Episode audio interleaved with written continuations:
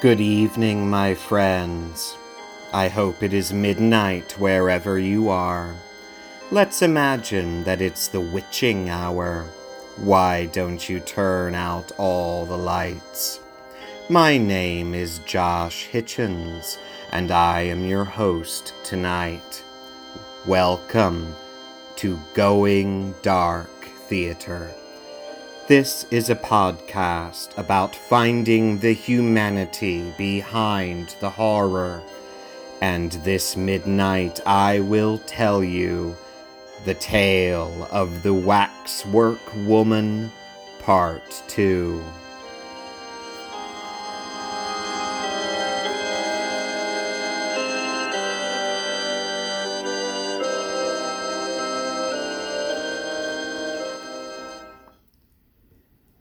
Maria Elena Milagro de Hoyos Mesa died of tuberculosis on October 25th, 1931, just a few days before Halloween. She was only 22 years old. Carl Tanzler's obsession for Elena did not end with her tragic death. In fact, it was only the beginning of a chain of events that would eventually shock the world. I continue quoting from Carl Tanzler's autobiography as we move forward with our tale, but remember, he is an unreliable narrator.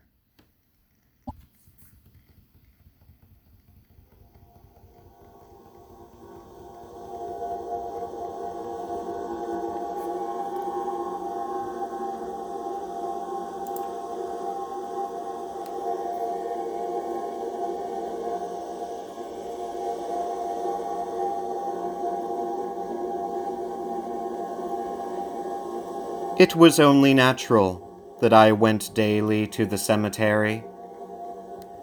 What disturbed me there was the fact that, owing to the nature of the ground, hers was a shallow grave, and by no means safe from water.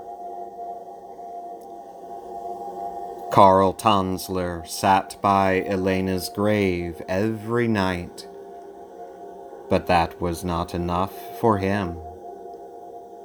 He writes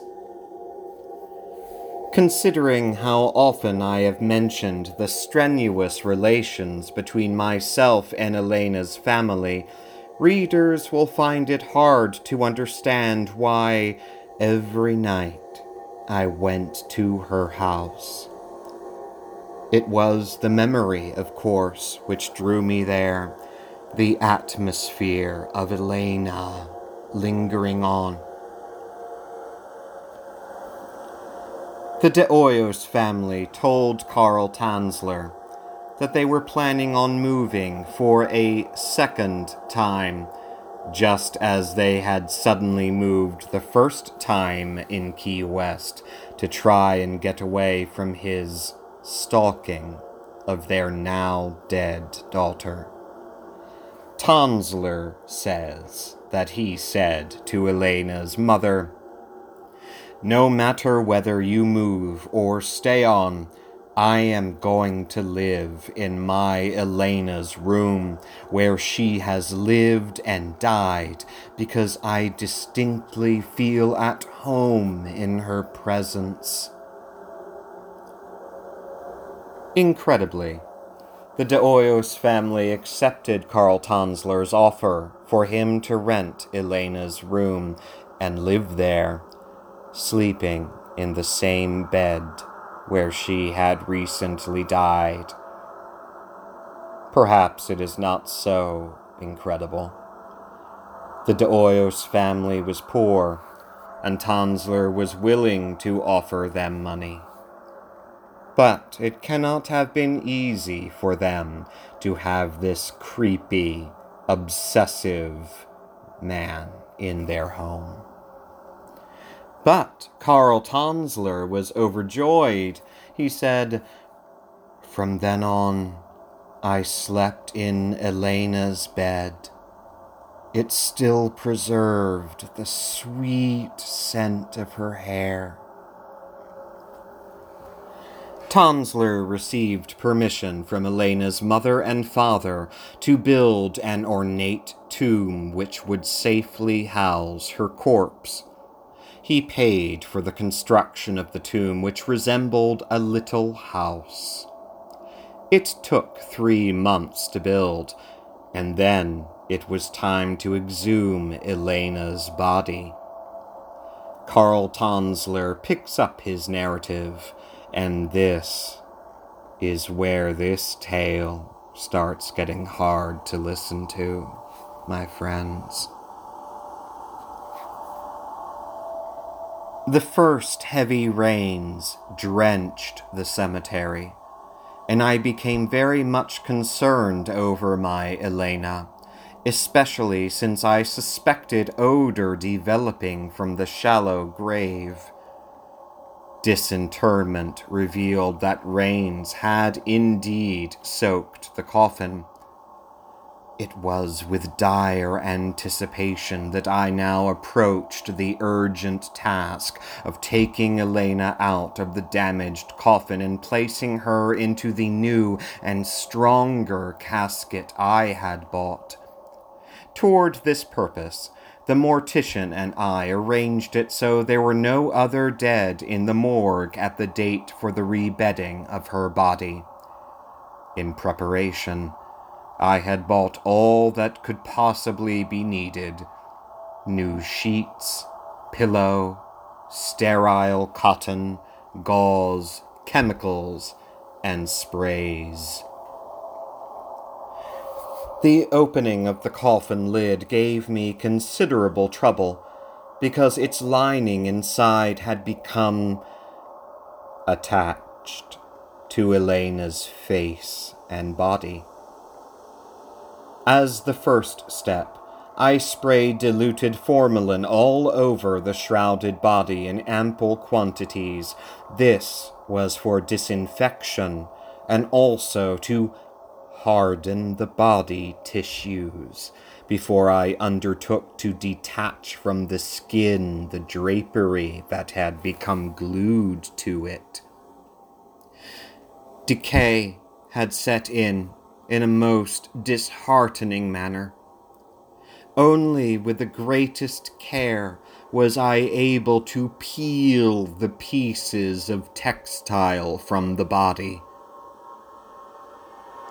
This took hours. I now proceeded to sponge her face with a specially prepared solution and also her hands and feet. Much more cleaning was required than could be done in the one night I had the morgue at my disposal. Till dawn I worked with every energy. When morning came, my sweet bride was free from all outward signs of decay and from that of odor. When the mortician came to work, we placed her on thick layers of cotton, and after I sprayed her form all over with eau de cologne, we lifted her into her new coffin. When the mortician came to work, Karl Tanzler says. Which means that Karl Tanzler spent all night in the morgue with Elena's corpse, alone and unsupervised. He was to spend a second night alone in the morgue with her body. What was he doing to her? The body of Maria Elena Milagro de Hoyos Mesa, three months dead now, was placed in the little house, the mausoleum Karl Tanzler had built for her. The marble headstone embedded in the wall by the door read, Elena Milagro Hoyos, born July 31st, 1909 died October 25th, 1931. R.I.P. C.T. D. There are two interesting things about this inscription, which of course was written by Carl Tanzler. The first is that it omits Elena's married name, Mesa, as if erasing her marriage to Luis Mesa from history. The final words are also interesting. Remember that in Key West, Karl Tanzler went by the name Count Karl von Cosel. So, C.T.D. D. Cosel translates to Countess Damsel Cosel, as if Elena had actually been his wife in reality, instead of only in his twisted fantasy.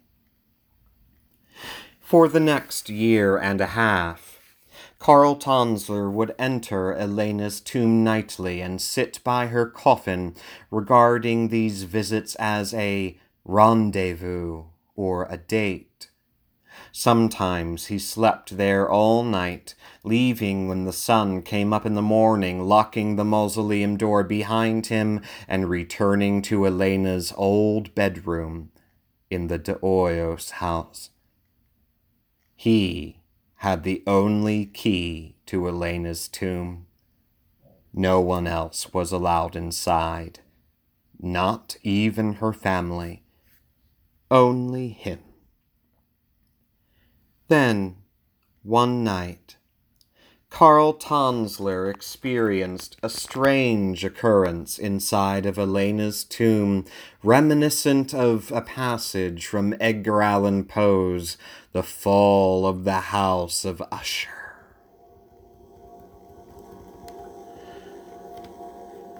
It had been a sultry day, and I had left the door wide open so that the refreshing coolness of the night could enter. The moist heat, however, was still in the room, and this was probably the reason I fell asleep. Suddenly I was aroused by a loud, crashing report, as if a cannon had been fired close to my ear. I noticed by the reflection of the street lights outside that fifty locks which held her metal casket had sprung open. I examined them closely, and it was perfectly clear that they had been sprung with great force and all at once, and that this must have been the loud report which had aroused me.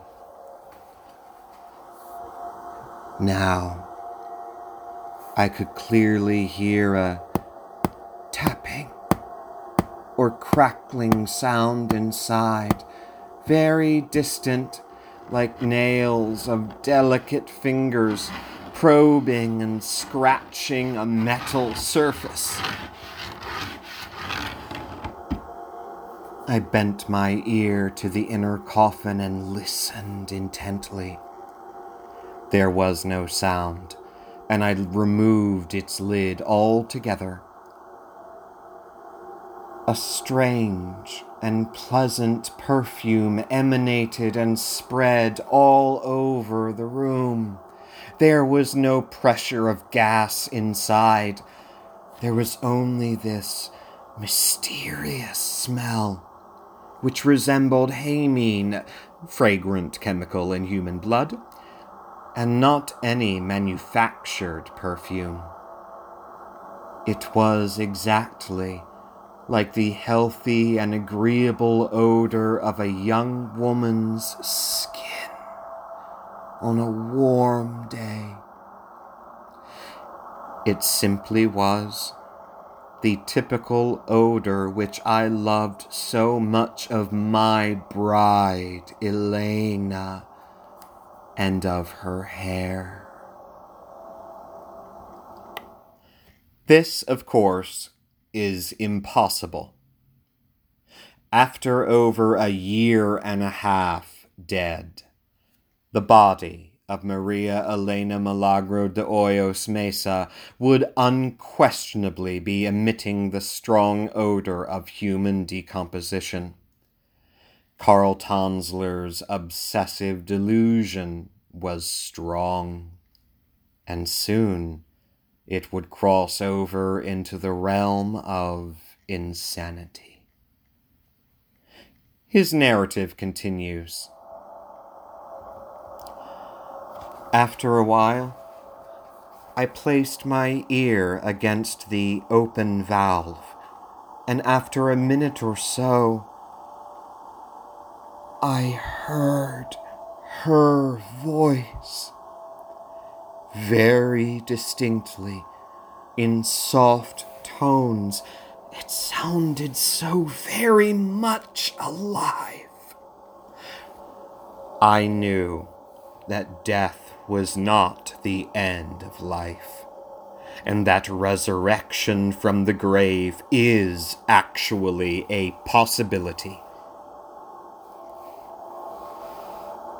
From now on, Elena's spirit inhabited the tomb, speaking to him.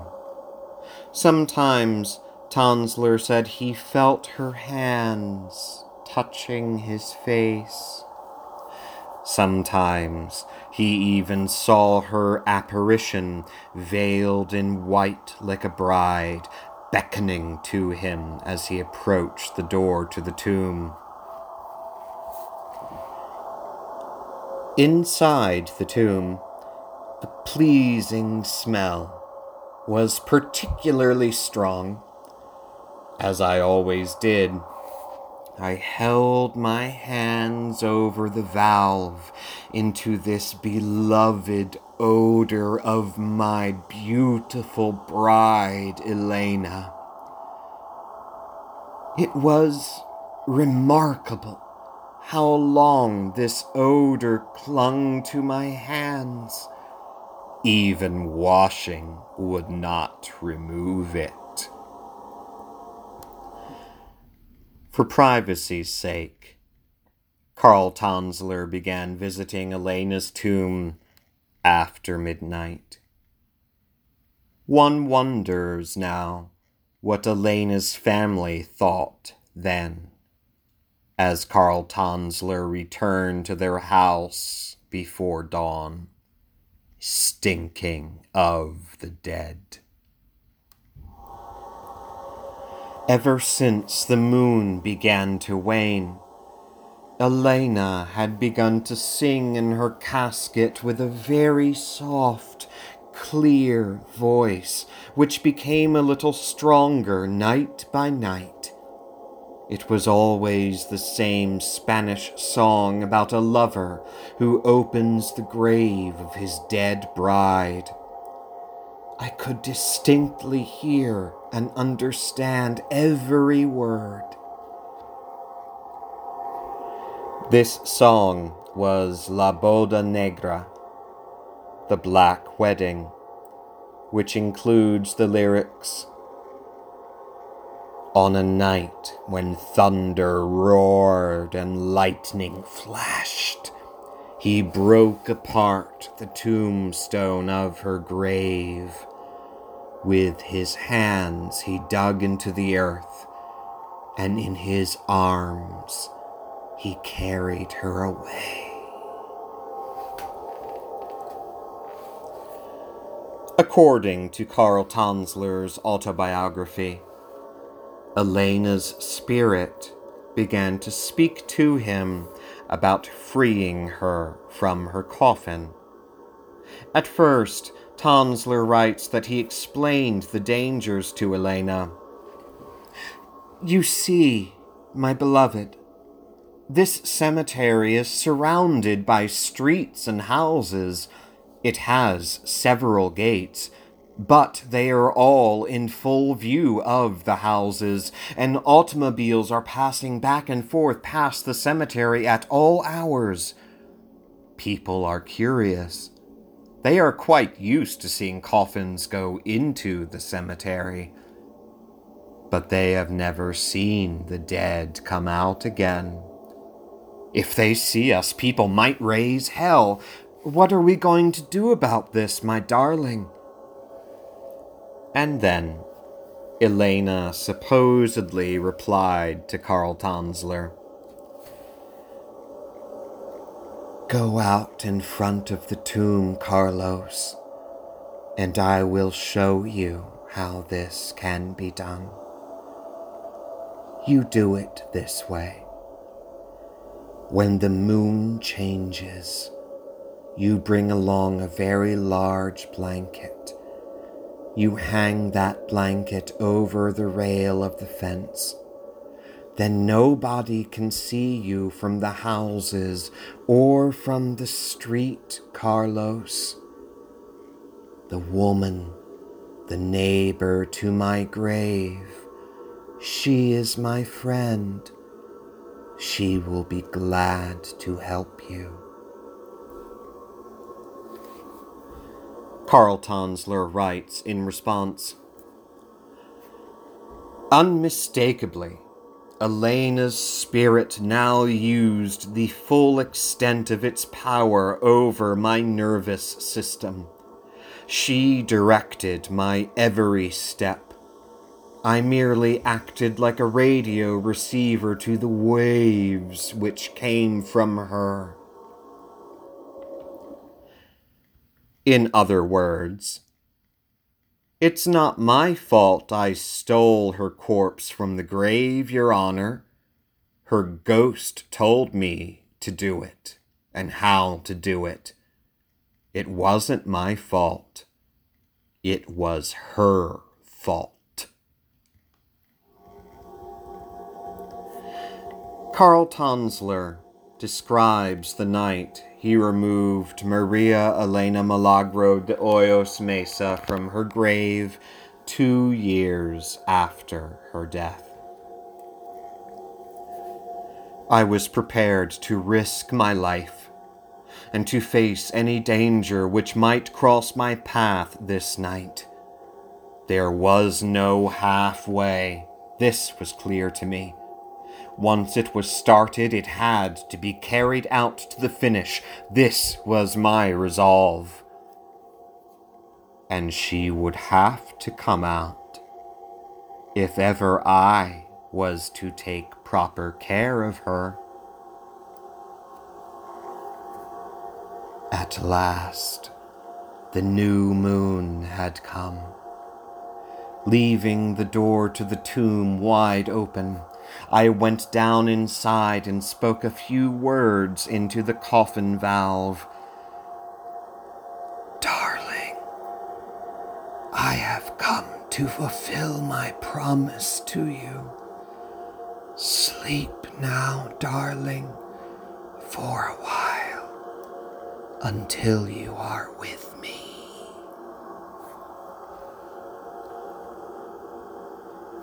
Ben Harrison writes of this moment in his definitive book about these events, Undying Love. Quote, he then loaded his darling bride onto the wagon he had purchased and placed rubber cushions on either end. The blanket with the crucifix on top was tied around the casket with a rope. Satisfied there was no one watching, he pulled the wagon from within the mausoleum. Their remarkable journey had begun. We continue our tale of this night from Karl Tanzler's perspective. There was no place for the living here on this blackest of nights. All of the cemetery was alive with souls which came out of their graves on all sides. It was like a great divine wedding march for me. The little cart, for all its weight, seemed almost to run by itself it responded to the slightest touch of my hand. But then, as Tanzler was lifting the coffin over the cemetery fence, he slipped in the mud, and the coffin fell on him. His clothes were rapidly soaked with foul liquid that oozed out of Elena's coffin. Neighborhood dogs began to bark, picking up the smell. Rapidly, Karl Tanzler made his way to the deserted hospital, placing Elena's coffin inside the cabin of the airplane that he was building for her. He had no water in the airplane to wash himself and his clothes, ripe with the stink of human decay.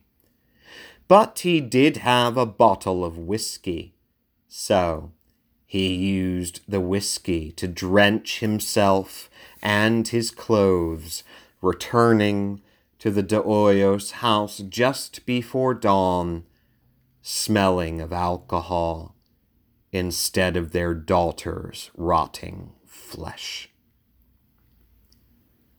The next night, Karl Tanzler returned to his airplane behind the hospital morgue, and he finally opened Elena's coffin. He describes what he found.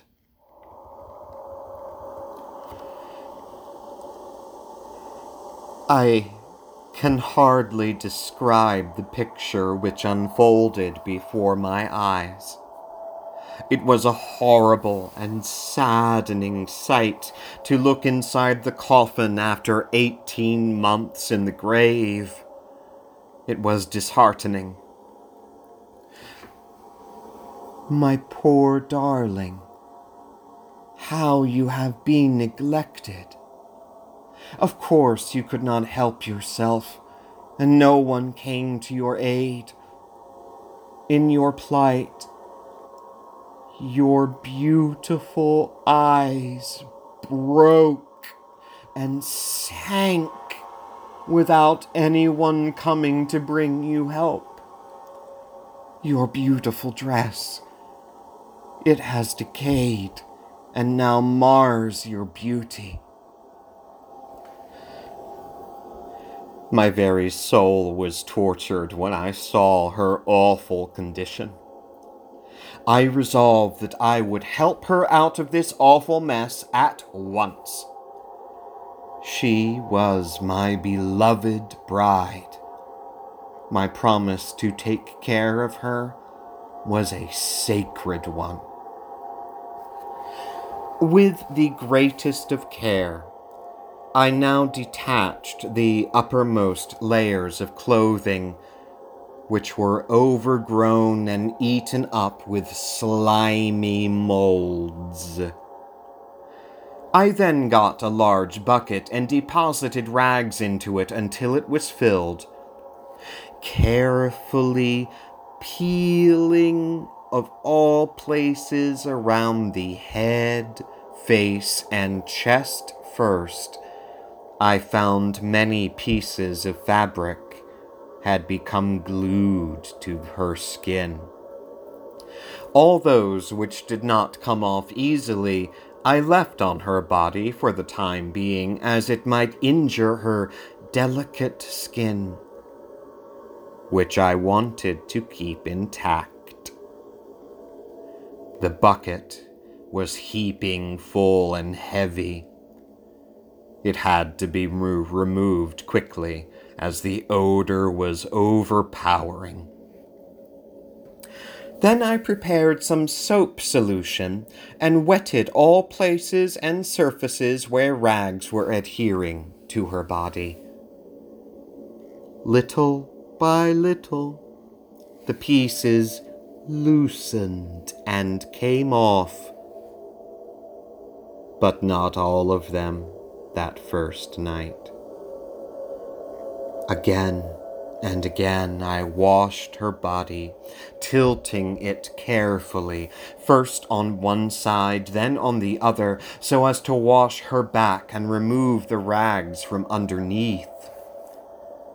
The bucket filled up once more and had to be taken out. I rinsed her body and also the coffin thoroughly to disinfect and remove the last traces of odor. After that, I dried her entire body, drained the coffin of its juices, and sponged it thoroughly. I looked into the deep fallen cavities of her eyes like deep, empty, black holes. I saw her dried up lips, slightly parted, with her white teeth gleaming between them. And when looking so long and so deep into those black openings where once her beautiful eyes shone so bright, it was strange indeed. It seemed as if a pair of pupils were forming again deep inside and were looking at me as if from the bottom of a well, straight and seriously. My angel was pure, despite the mud and slimy rags in which she had been lying for so many months. And then I heard a soft voice, hers, speak in my ear. Now, you will love me no more, will you? These words cut into my heart like an arrow. They set me on fire with sacred love for her. I assured her, Darling, I love you more than ever before. If it were not so, I would not have taken you to me. Then, kissing her dry lips and breathing deeply into her lungs until her fair bosom rose, I unpacked her bridal gown and covered her body with it. I draped her with a silk veil and adorned her head and her hair with a golden crown. She looked so wonderful now. I could not resist the wondrous spell, and trembling with a burning love, I sank gently into the coffin and kissed her as if she were alive. Long I lay thus, holding her closely to me, the living and the dead united in love. The sweetness of this was divine. Never had I dreamt that she had preserved so sweet and intense a love for me after being in the grave for so long. Was it possible? I could hardly grasp or believe it, but here was the undeniable evidence. Life and death united together, eye to eye. Long and silent we lay, We needed no words. Words could not express the heavenly bliss that we were experiencing. We were two kindred spirits flowing together. It was soul resting within soul. It was sweet and lovely beyond human words or understanding. God bless her soul and her body.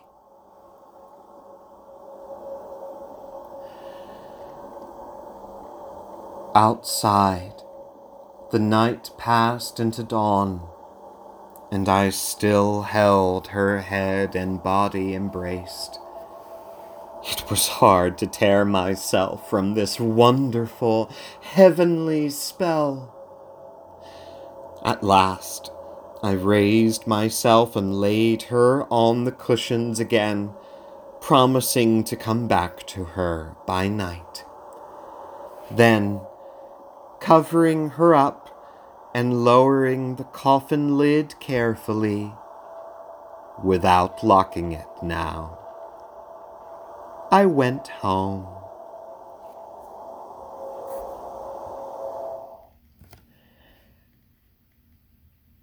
Carl Tanzler always maintained that he never had sex with the corpse of Maria Elena Milagro de Hoyos Mesa.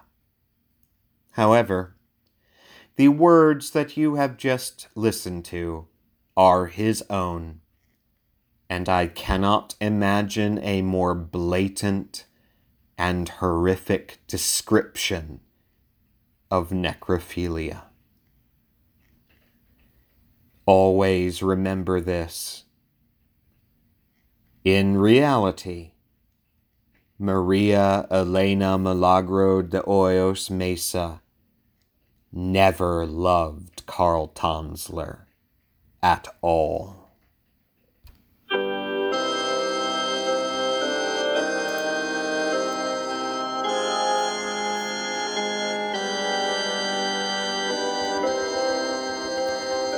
Next time we meet on Going Dark Theatre, we will conclude this story with the tale of the Waxwork Woman, Part 3.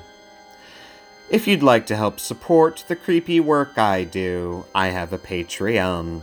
Patreon.com slash Josh Hitchens, where I post the text of the Going Dark podcast episodes, chapters from my first book, and audio recordings of other horror stories.